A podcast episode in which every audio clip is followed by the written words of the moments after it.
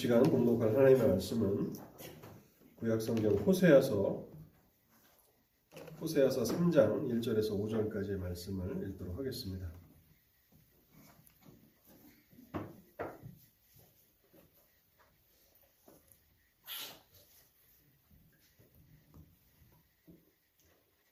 호세아 삼 장 일 절에서 오 절입니다.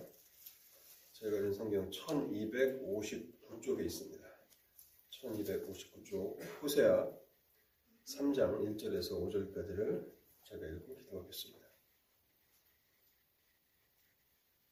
여호와께서 내게 이르시되 이스라엘 자손이 다른 신을 섬기고 건포도 과자를 즐길지라도 여호와가 그들을 사랑하나니 너는 또 가서 타인의 사랑을 받아 음녀가 된 그 여자를 사랑하라 하시기로 내가 은 열다섯 개와 우리 한 호멜 반으로 나를 위하여 그를 사고 그에게 이르기를 너는 많은 날 동안 나와 함께 지내고 음행하지 말며 다른 남자를 따르지 말라 나도 내게 그리하리라 하였노라.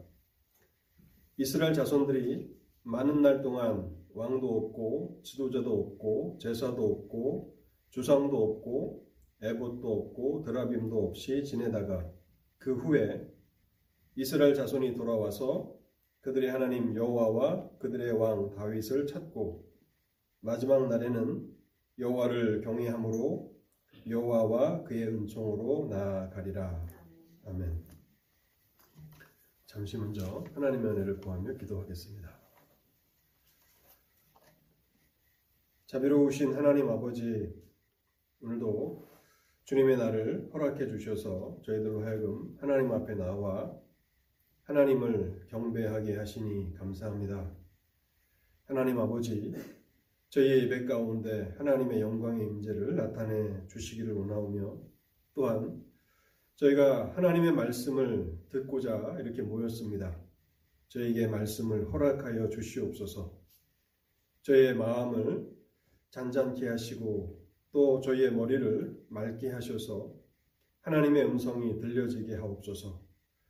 하나님께서 모든 말씀으로 이 세상을 창조하셨던 것처럼 하나님 우리 속에 생명의 역사들을 허락해 주시고 우리의 믿음을 불일듯하게 일어나게 하여 주옵소서. 또한 우리를 생명의 길로 인도하시기를 원하옵나이다.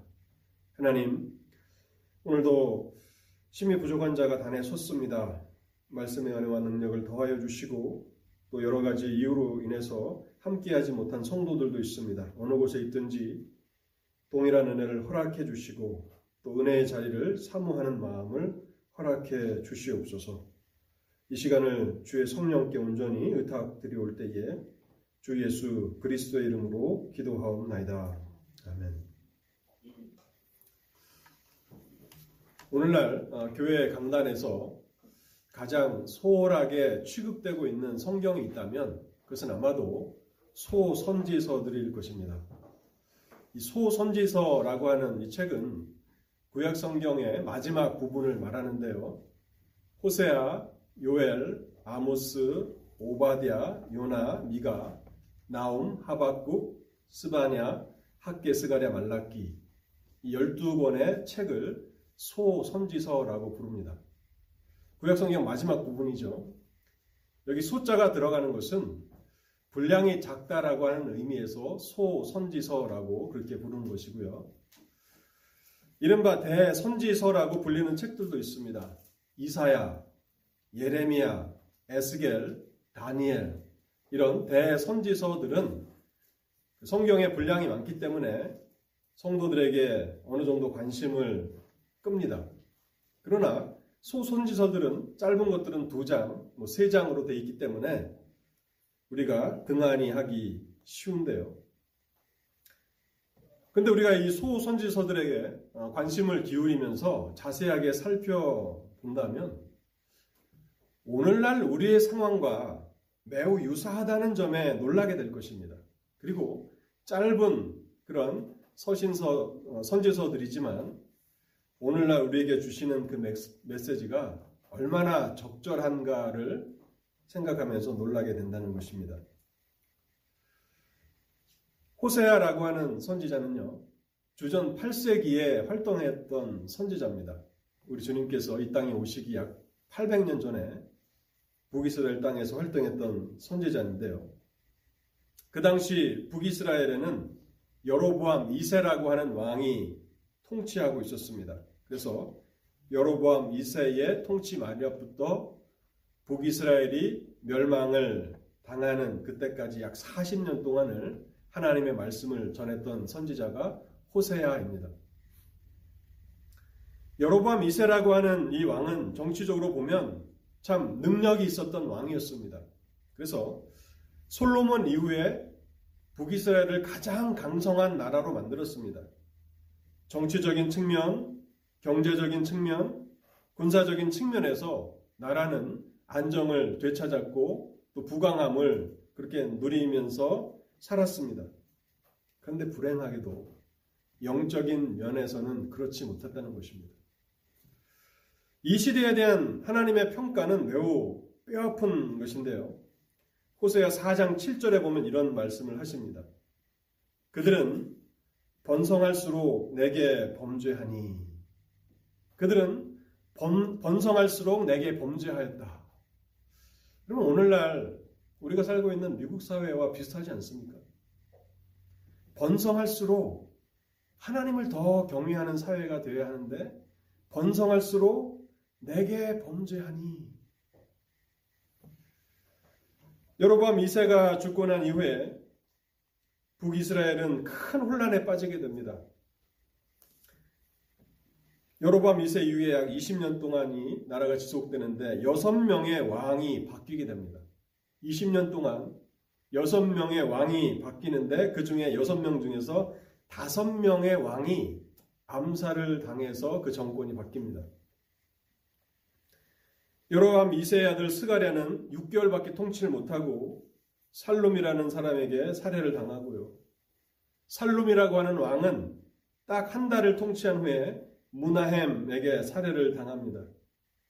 또 무나햄의 아들 부가히야는 베가에게 살해를 당하고 베가 때 아수르의 침략을 받게 되고요.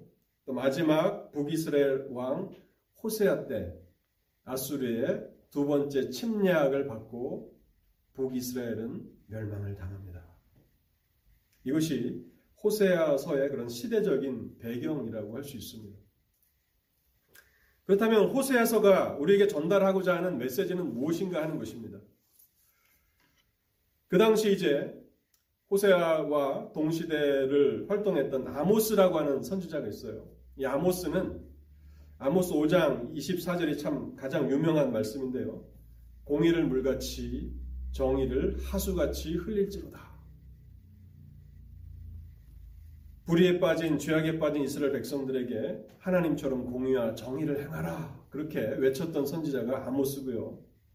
또 미가라고 하는 선지자가 있었습니다. 미가라고 하는 선지자는 하나님께서 우리에게 요구하시는 것이 무엇이냐라고 질문을 던지면서 하나님께서 우리에게 요구하시는 것은 정의를 행하고 인자를 사랑하고 하나님과 동행하는 것이다 라고 가르치며 그의 사역을 했던 선지자가 미가입니다.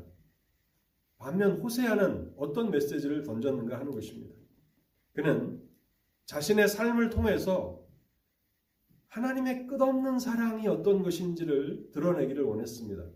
그리고 북이스라엘 백성들로 하여금 하나님의 그 사랑을 깨닫고 하나님께로 돌아오라 라고 호소했던 선지자가 호세아입니다. 저는 오늘 끝없는 사랑, 호세아서의 주제라고도 할 수 있는 것입니다. 끝없는 사랑이라는 제목으로 호세아 삼 장 말씀을 여러분들과 함께 살펴보려고 합니다.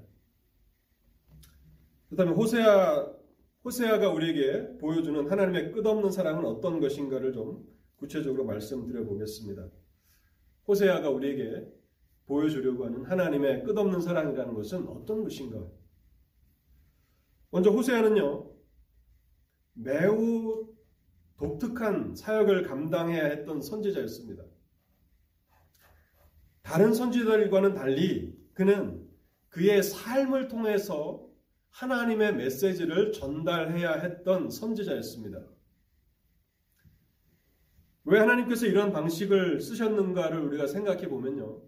그 시대가 경제적, 정치적, 군사적으로는 굉장히 안정된 사회라고 말씀을 드렸지 않습니까? 그래서 그 당시 아수르라고 하는 나라가 있었지만 여로보암 이 세 때는 감히 북이스라엘을 넘볼 엄두를 내지 못했습니다.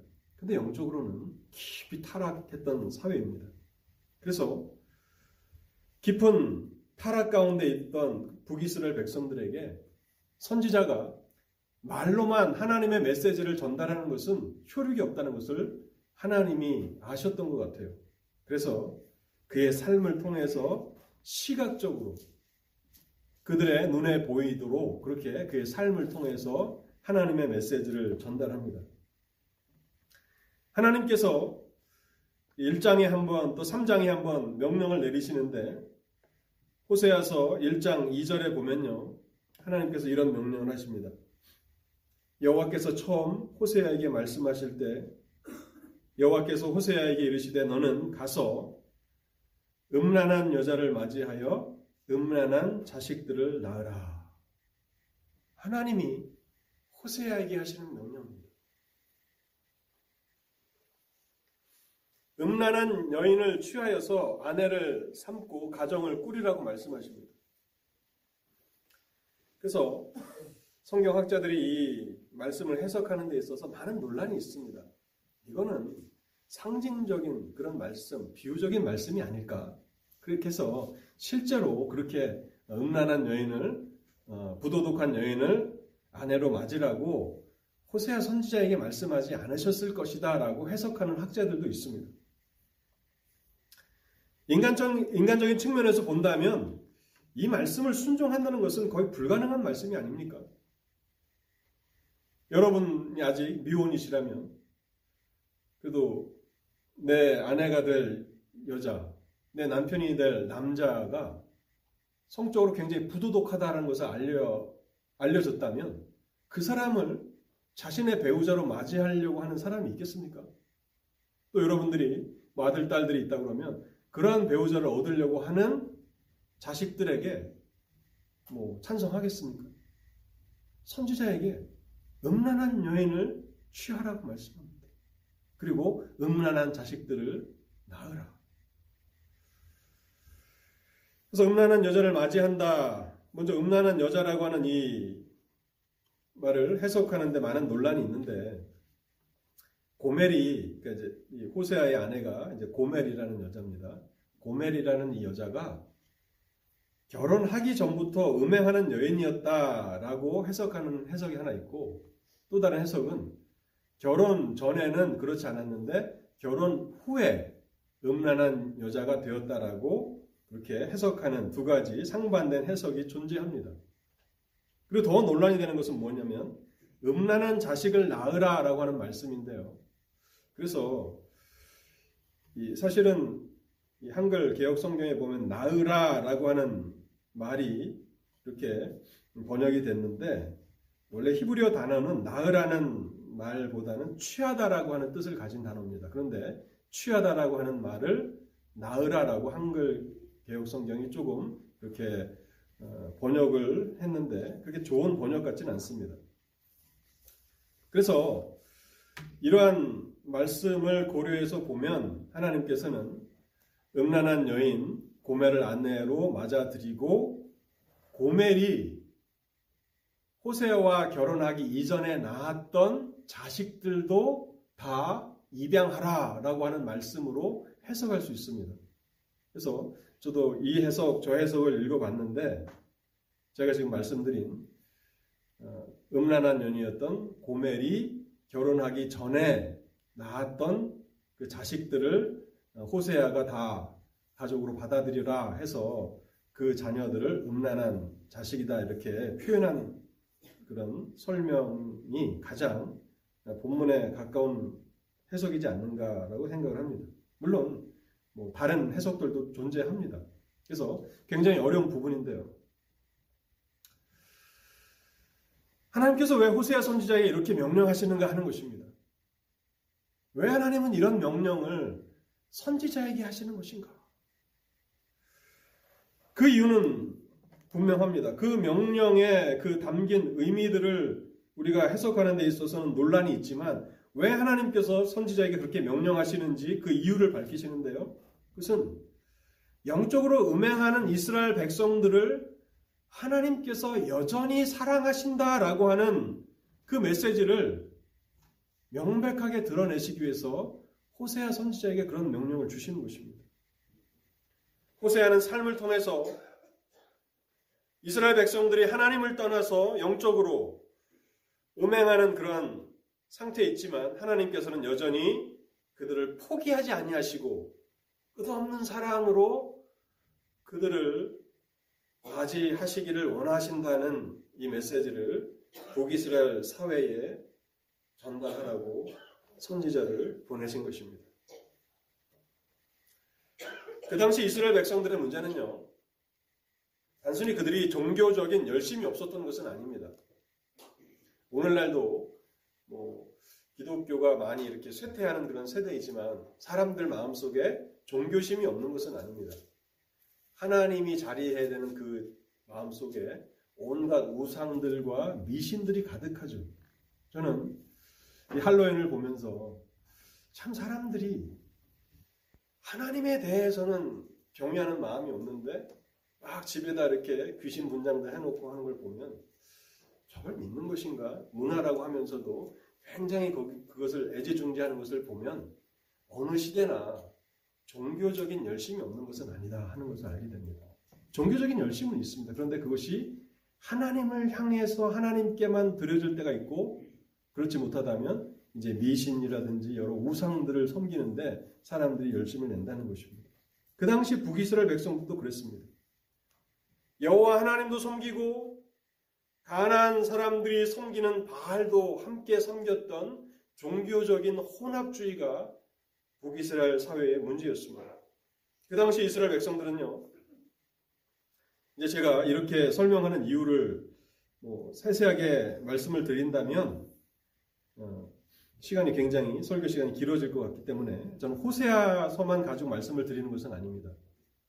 다른 소선지서들, 호세아와 같이 활동했던 그 시대의 소선지서들을 읽어보면 그 사회가 어땠는지를 소상하게 알 수가 있는데요. 그 소선지서들을 읽어보면 그 당시 이스라엘 백성들은요, 하나님은 애굽과 광야의 하나님이시다, 애굽과 광야의 신이시다라고 생각을 하면서 살았습니다.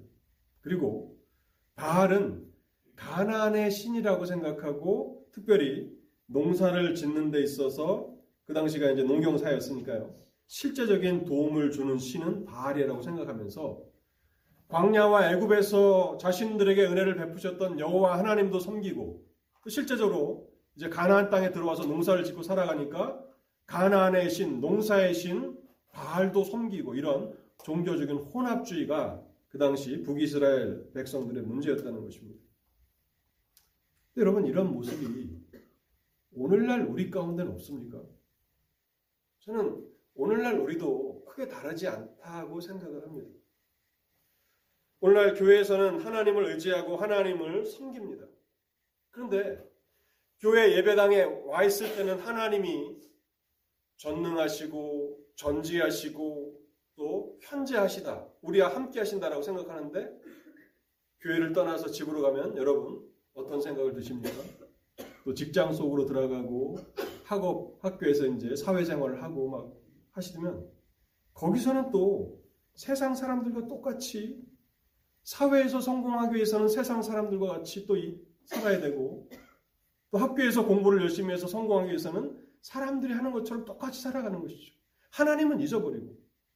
그래서 하나님도 섬기지만 세상에서 사람들이 돈을 추구하고 자기 이익을 추구하고 살기 때문에 우리도 똑같이 돈을 섬기고 살아가고 또 세상을 사랑하고 쾌락을 사랑하면서 살아간다는 것입니다. 우리는 이 메시지가 얼마나 우리에게 적절한 메시지인가를 생각하면서 놀라게 된다는 사실을 말씀드릴 수 있습니다. 이렇게 음행하는 이스라엘 백성들에게 하나님께서는 그들의 죄를 깨닫게 하시려고 선지자 호세아에게 음란한 여인을 아내로 맞이하라고 말씀하십니다. 그리고 호세아는 그 말씀에 순종해서 고멜을 자신의 아내로 맞이합니다. 하나님의 말씀을 따라서 살아간다는 것이 얼마나 그 당시 선지자 호세아에게는 큰 고난이었을까를 생각해 봅니다.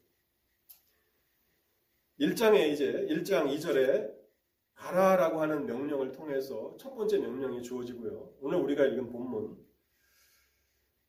이 호세아서 삼 장 일 절에 보면 두 번째 명령이 호세아에게 주어집니다. 삼 장 일 절을 제가 다시 한번 읽어보겠습니다. 여호와께서 내게 이르시되 이스라엘 자손이 다른 신을 섬기고 건포도 과자를 즐길지라도 여호와가 그들을 사랑하나니 너는 또 가서 타인의 사랑을 받아 음녀가 된 그 여자를 사랑하라 하시기로. 호세아의 결혼 생활은 오래 지속되지 못했습니다. 고멜이 다른 남자를 사랑하여서 집을 나가게 됩니다. 하나님께서는 호세아에게 다른 남자를 사랑하여 집을 나간 아내 고멜을 찾아오라고, 다시 그 아내에게 사랑을 베풀라고 두 번째 명령을 주십니다. 가서 라고 그렇게 명령을 주십니다. 여러분, 우리가 상식적인 그런 일반적인 그런 인간적인 측면에서 이 말씀을 생각해 보면 다른 남자를 사랑해서 집을 나갔습니다. 배우자가 다른 사람을 사랑해서 집을 나갔습니다. 그렇다면 여러분들은 어떻게 하시겠습니까? 여러분의 남편이, 여러분의 아내가 다른 사람을 사랑해서 집을 나갔어요. 그러면 이혼 증서를 써주고 그 사람과 더 이상 관계를 갖지 않는 것, 그것이 보통 사람들의 그런 판단 아닙니까? 그냥 그 사람과 관계를 끊고 싶은 것이 인간적인 생각일 것입니다.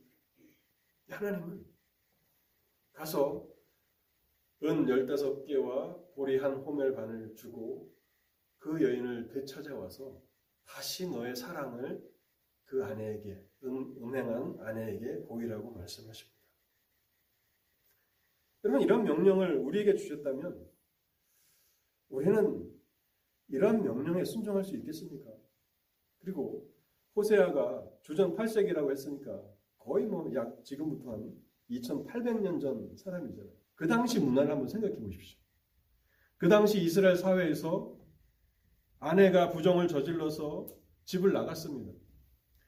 그런데 하나님께서 남편 된 남, 남자에게 그 아내를 되찾아와서 다시 그 아내를 사랑하라 그런 명령을 주셨다면 그것을 순종할 수 있는 사람이 몇 명이나 됐겠습니까?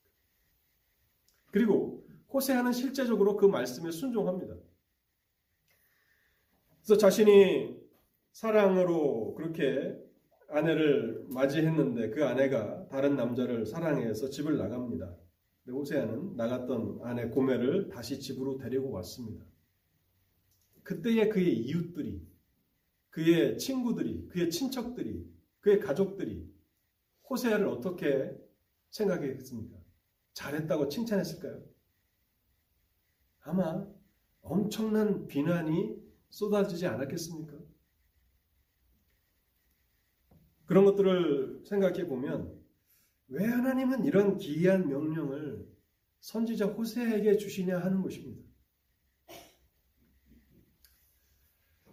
그것은 하나님께서 이스라엘 자손의 그런 영적인 타락함을 고발하시는 동시에 그들이 하나님을 떠나서 바알을 섬기며 우상을 섬기며 그렇게 죄악을 반복하며 살아갈지라도 하나님은 북이스라엘을 여전히 포기하고 계시지 않다는 사실을 호세아 선지자를 통해서 드러내시기를 원하시는 것입니다.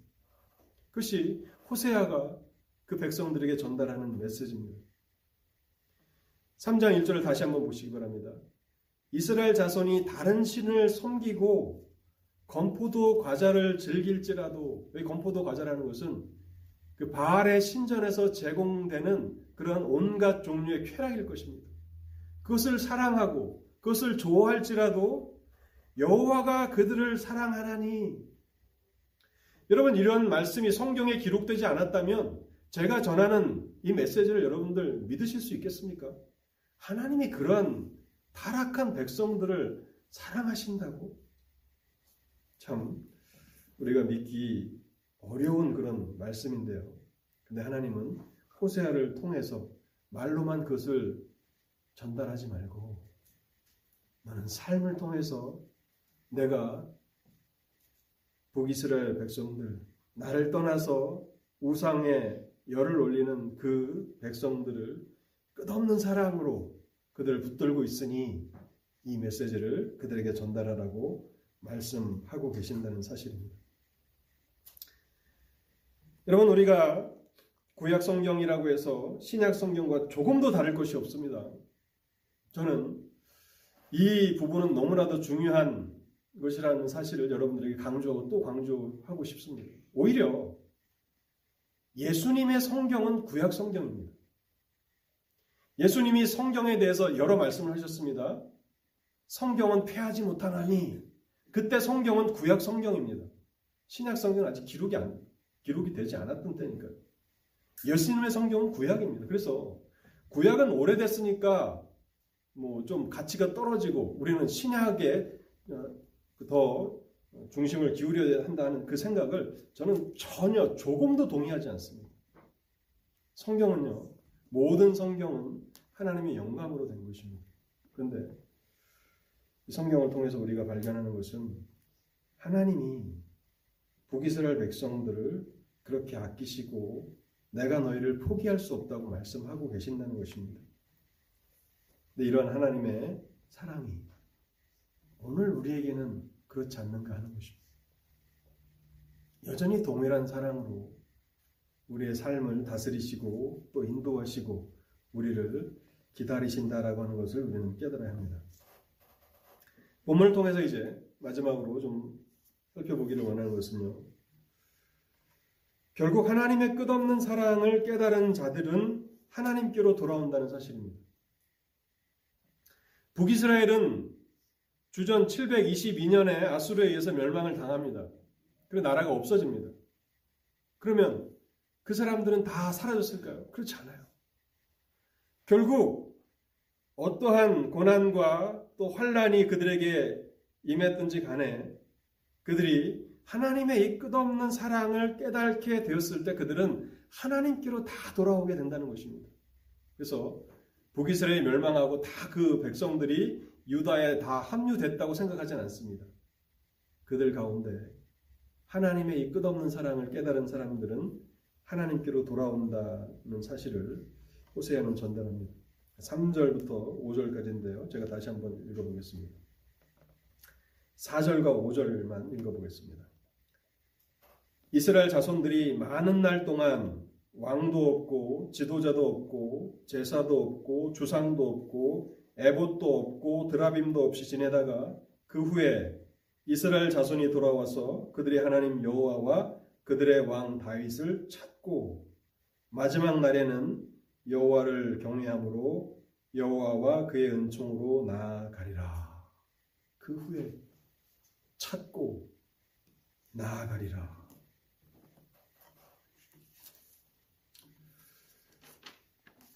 모세 율법에서 보면요, 이혼한 아내와 재결합하는 것은 부정한 것이라고 말씀하고 있습니다. 이혼한 배우자와 다시 재결합하는 것은 부정한 것이라고 그렇게 말씀하고 있는데, 하나님은 선지자 호세아에게 율법을 넘어서는 하나님의 초월적인 사랑을 보여주라고 명령하십니다. 끝없는 사랑일 뿐만 아니라 모세의 율법에 명, 명백하게 자신이 내어버려서 다른 남자에게 갔던 그 아내를 다시 맞아, 맞아들이는 것은 율법에 의하면 합당하지 않은 것입니다. 그런데 하나님은 호세아에게 율법을 초월하는, 율법을 넘어서는 초월적인 사랑을 보여주라고 말씀하시죠. 그렇게 말씀하시면서 이제 많은 날 동안이라고 하는 이 표현이 삼 절에도 한 번, 사 절에도 한 번 그렇게 나타납니다. 많은 날 동안 북이스라엘은 왕도 없고 지도자도 없고 제사도 없고 주상도 없고 에봇도 없고 드라빔도 없이 지낼 것이다. 이것은요, 북이스라엘이 멸망을 당할 것이고 북이스라엘 주민들이 혹독한 포로 생활을 할 것을 암시하는 그런 말씀입니다. 왕도 없고 지도자도 없다는 것은 더 이상 그 백성들을 보호해주고 그들을 위해서 싸워주고 그들의 평안을 보살펴줄 그런 시민 정부가 없을 것이라는 그런 말씀이죠. 나라가 망하니까요. 그뿐만, 그뿐만이 아니라 이제 공적인 예배도 없어질 것이라고 말씀하고 있습니다. 제사도 없고 주상도 없고 에봇도 없고 드라빔도 없을 것이다. 나라가 멸망했는데 어떻게 하나님을 예배합니까? 어떻게 그런 공적인 예배가, 공적인 종교적인 모임들이 존재할 수 있습니까? 신앙생활을 하고 싶어도 이제 그렇게 할 수 있는 자유를 박탈당하고 그 결과 하나님과의 교제가 막히게 될 것이고 하나님 앞에 나아가는 길이 막히게 되고 또한 하나님으로부터 지도를 받고 가르침을 받는 그런 길도 다 없어지게 될 것입니다. 많은 날 동안, 오랫동안 그런 시간들이 있을 것입니다. 하나님께서 많은 날 동안 이스라엘 백성들을 그렇게 하실 것이라고 말씀합니다. 왜 하나님께서 북이스라엘이 멸망을 당하게 하시는가? 그들을 끝, 끝, 끝없는 사랑으로 사랑하신다는데 왜 그렇게 하시는가? 그 이유는요, 그 고난을 통해서 이스라엘 백성들을 다시 하나님께로 되돌아오도록 만드시겠다라고 하는 하나님의 의지가 여기 반영이 되어 있는 것입니다. 호세아서 오 장 십오 절을 좀 보시면요. 호세아서 오 장 십오 절에 보면 하나님의 마음을 읽을 수가 있습니다. 그들이 그 죄를 뉘우치고 내 얼굴을 구하기까지 내가 내 곳으로 돌아가리라. 하나님이 기다리시는 거예요. 사랑하시는 그 백성들이 고난 가운데, 환난 가운데서 이제 나라도 없고 또 공적인 하나님을 예배할 수 있는 그런 모든 종교적인 그런 어, 자유가 박탈당하는 그런 비참한 삶을 살아가게 될 텐데 하나님이 그렇게 사랑하시는 백성들을 그런 환난으로 내모시는 것은 그러한 고난들을 통해서 이스라엘이 하나님의 사랑을 결국 깨닫게 될 것이다.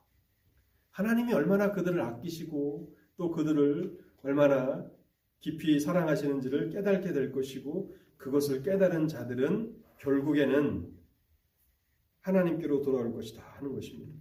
그 후에 이스라엘 자손이 돌아와서 그들의 하나님 여호와와 그들의 왕 다윗을 찾고, 이 다윗은 그냥 우리가 알고 있는 그 시편 백삼십구 편인가요? 오늘 우리가 읽은 그 시편의 저자 다윗이라기보다는 다윗의 후손으로 오시는 메시아를 말할 것입니다. 그 메시아를 찾고 마지막 날에는 여호와를 경외함으로 여호와와 그의 은총으로 나아가리라. 여러분, 누가복음 십오 장에 보면요, 탕자의 비유가 나오죠.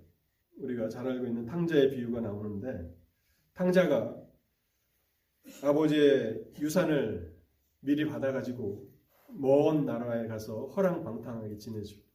그러다가 그 모든 재물이 다 떨어지고 그의 삶이 비천해지기 시작합니다. 고난이 찾아옵니다. 그가 고난 가운데서 깨달았던 것이 있는데 그것은 무엇인가 하면 아버지의 사랑을 깨닫게 됩니다. 비로소 그가 풍성하고 그가 향락을 누릴 때는 아버지의 사랑에 대해서 잘 알지 못했는데 고난에 임박해서 살아보니까 아버지의 집에서 살, 살았었던 때의 그런, 그런 추억들, 그리고 아버지가 얼마나 자신을 사랑해 주셨는가를 비로소 깨닫게 되죠. 그런데 아버지의 사랑을 깨달은 그 힘은 정말 놀라운 것입니다. 그가 그 비천한 자리에서 일어나서 아버지의 집으로 돌아갈 수 있도록 그렇게 용기를 북돋아 주게 됩니다. 하나님은 바로 누가복음 십오 장에 나와 있는 탕자와 같이 이스라엘 백성들이 오랜 기간이 걸리겠지만, 그래서 왕도 없고 지도자도 없을 그런 고통스러운 삶을 살아가겠지만, 그리고 모든 종교적으로 하나님 앞에 나아가 하나님을 경배할 수 있는 그런 방법들이 다 사라지는 종교적인 자유를 잃어버리겠지만, 그 가운데서 하나님이 얼마나 그들에게 신실하셨는가, 그들을 돌봐주시는 신실한 남편이셨는가를 깨달고 하나님의 품으로 돌아오기를 하나님은 그렇게 기다리신다라고 말씀하고 있는 것입니다. 결론의 말씀을 드리겠습니다. 여러분, 신앙생활이 뭐라고 생각하십니까? 여러분, 매일 똑같은 그런 교회에 나와서 똑같은 또 설교자가 듣는 그런 설교자가 전하는 그 말씀들을 듣고, 또 옆에 크게 뭐 변화도 없는 지난주에 나왔던 성도들이 또 옆에 앉아 계시고, 그러한 시간들의 반복이라고 생각하실 수 있는데요. 여러분, 신앙생활은 하나님을 알아가는 과정입니다. 하나님을 알아가는 과정이 신앙생활입니다. 여러분의 신앙생활에서 하나님을 알아가는 그 부분이 빠져 있다면 껍데기뿐인 신앙생활인 거예요. 호세아서 사 장 육 절을 보시기 바랍니다. 내 백성이 지식이 없으므로 망하는도다. 내 백성이 지식이 없으므로 망한다. 여기 지식은 어떤 지식을 말하는 것일까요? 하나님에 대한 지식입니다. 내 백성이, 나의 백성이, 내 이름으로 일컬음을 받는 하나님의 백성들이 하나님에 대한 지식이 없음으로 망하게 된다고 말씀하고 있습니다. 또한 육 장 삼 절도 보시기 바랍니다. 그러므로 우리가 여호와를 알자. 힘써 여호와를 알자. 여호와를 알자. 그들이 여호와를 모르겠습니까? 어려서부터 율법을 통해서 가르침을 받고 끊임없이 율법을 외우고 암기했을 텐데요. 그런데 호세아가 북이스라엘 백성들에게 하는 이야기는 뭡니까? 여호와를 좀 알라는 것입니다. 하나님 좀, 하나님이 어떤 분이신지를 좀 알라는 것입니다. 신앙생활은 하나님을 알아가는 과정입니다. 어떤 종교적인 형식, 예배의 형식에 참석해서 나는 모든 의무를 다 했다, 이것이 신앙생활이 아니라 하나님을 끊임없이 알아가는 과정이 신앙생활인 것입니다. 하나님을 알되 하나님의 사랑을 알아가는 과정입니다. 하나님이 나를 사랑하시는데 나의 어떤 조건과 또 나의 의와 또 내가 행하는 어떤 선행 때문에 나를 사랑하시는 것이 아니라, 하나님이 내가 음란한 여인 고멜과 같은 그런 환경 가운데 있을지라도 나를 포기하지 아니하시고 나를 끝까지 기다려주시고 율법을 초월하는 그런 초월적인 사랑을 보여주시는 하나님의 사랑이구나 라고 하는 것을 내가 실제적으로 깨닫는 것입니다. 목사가 강단에서 하나님의 사랑이 이렇다니까 그런가 보다가 아니라, 여러분이 그 삶을 통해서 하나님의 사랑을 체험하고 맛보는 것이 신앙생활입니다. 그리고요, 그것을 깨닫고서 여호와를 경외하는 것입니다. 우리는 우리의 신앙을 너무 타인에게 의존하는 경향이 있습니다. 오늘날 우리가 믿음이 약한 것은 교회 목사들의 책임이다, 교회 지도자들의 책임이다, 그렇게 다른 사람들을 탓하기 좋아합니다. 그래서 이 교회 저 교회 찾아다닙니다. 어느 신령한 목사가 없는가, 이 교회 저 교회 기웃거립니다. 그것 신앙생활 아닙니다. 삶을 통해서 하나님이 어떤 분이신가를 깨닫고 하나님의 사랑을 진실로 깨닫고 여호와를 경외하는 것입니다. 물론 교회들마다 영적인 수준의 차이가 있겠죠. 그것은 뭐 부인할 수 없는 것입니다. 그렇지 않겠습니까? 그런 어느 곳에 있든지 영적으로 좀 연약한 교회면 내가 이곳에서 하나님을 경외할 수 없는 것, 그렇지 않습니다. 저도 군생활하면서 한 육 개월 이상을 혼자 예배하는 그런 시간들이 있었습니다. 공적인 종교 시스템이 없는 부대에 배치를 받다 보니까 주일마다 예배를 할 수가 없어요. 그때 영적으로 보면 참 깊이 하나님 앞에 기도했던 시간들이었습니다. 이렇게도 내 위치가 변할 수도 있구나. 하루아침에 교회 가는 건 너무 당연하다고 생각했는데, 교회 가면 목사님이 설교해 주시니까 너무 당연하다고 생각했는데, 아무도 없는, 주변에 크리스찬도 한 사람도 없습니다. 저 혼자 크리스찬입니다. 그랬더니 혼자 예배하라. 체력단련실에 가서 혼자 예배하라. 그렇게 한 육 개월을 혼자 예배했던 건데, 그러면서 내 후임이 크리스찬이었으면 좋겠다. 그럼 두 사람이 예배할 수 있잖아요. 그러면서 평소에 내가 주일이 되면 하나님 앞에 나아가서 예배한다는 것이 얼마나 큰 복이었는지를 깨달았던 그런 때도 있었습니다. 여러분, 이렇게 하나님을 깨닫고 하나님의 사랑을 깨닫고 혼자서도 우리가 외딴 그런 무인도에 떨어진다 할지라도 그곳에서도 하나님의 사랑을 깨닫고 여호와를 경외하는 것입니다. 여호와를 경외하기 때문에 내가 이 교회에 오는 것입니다. 이 교회 목사가 마음에 들어서가 아닙니다. 이 교회 어떤 지도자들이 뭐 장로님이 뭐 집사님들이 어떤 성도들이 나에게 잘해주기 때문에 이 교회에 나오는 것이 아닙니다. 내가 여호와를 경외하기 때문에 주일날 예배 자리에 나오는 것입니다. 그리고 오 절 말씀에 뭐라고 되어 있습니까? 여호와와 그의 은총으로 나아가리라. 여호와 하나님의 은혜가 내 삶의 모든 것이구나 하면서 여호와의 은혜를 구하며 살아가는 그 삶으로 나아가는 것입니다. 억지로 목사가 떠밀어서 갈 수 없습니다, 여러분. 어떻게 제가 여러분들을 떠밀습니까? 제 한 사람의 영혼을 책임지기도 버거운 사람이 전, 전입니다. 저나 여러분이나 별 다를 것이 없습니다. 어떻게 이런 변화가 일어납니까? 하나님의 끝없는 사랑을 깨닫는 사람들이 이렇게 나아가는 것입니다. 하나님은 북이스라엘 백성들에게 내가 너희를 어떻게 사랑하는지를 깨달으라고 선지자를 보내시고요. 그리고 선지자를 통해서 하셨던 이 모든 말씀이 성경에 기록되게 하신 것입니다. 여러분의 평생 삶이 이 하나님을 알아가는 삶이 되시길 바라고, 끝없는 하나님을, 하나님의 사랑을 깨닫고 여호와를 경외하고 그의 은총으로 나아가시는 여러분들 모두가 되실 수 있기를 바랍니다. 같이 기도하겠습니다. 하나님 아버지, 감사합니다. 오늘도 사람이 말로만 전했다면 참 믿기 어려울 것 같은 하나님의 놀라운 사랑, 그 길이를, 그 넓이를, 그 깊이를 가히 측량할 수 없는 그 하나님의 초월적인 사랑이 어떤 것인지를 잠시 생각해 보았습니다. 하나님, 우리가 이것을 말로 듣고 머리로만 이해한다면 우리는 이 사랑의 그런 결과들을 우리의 삶 가운데 열매로 맺히지, 맺혀내지 못할 것입니다.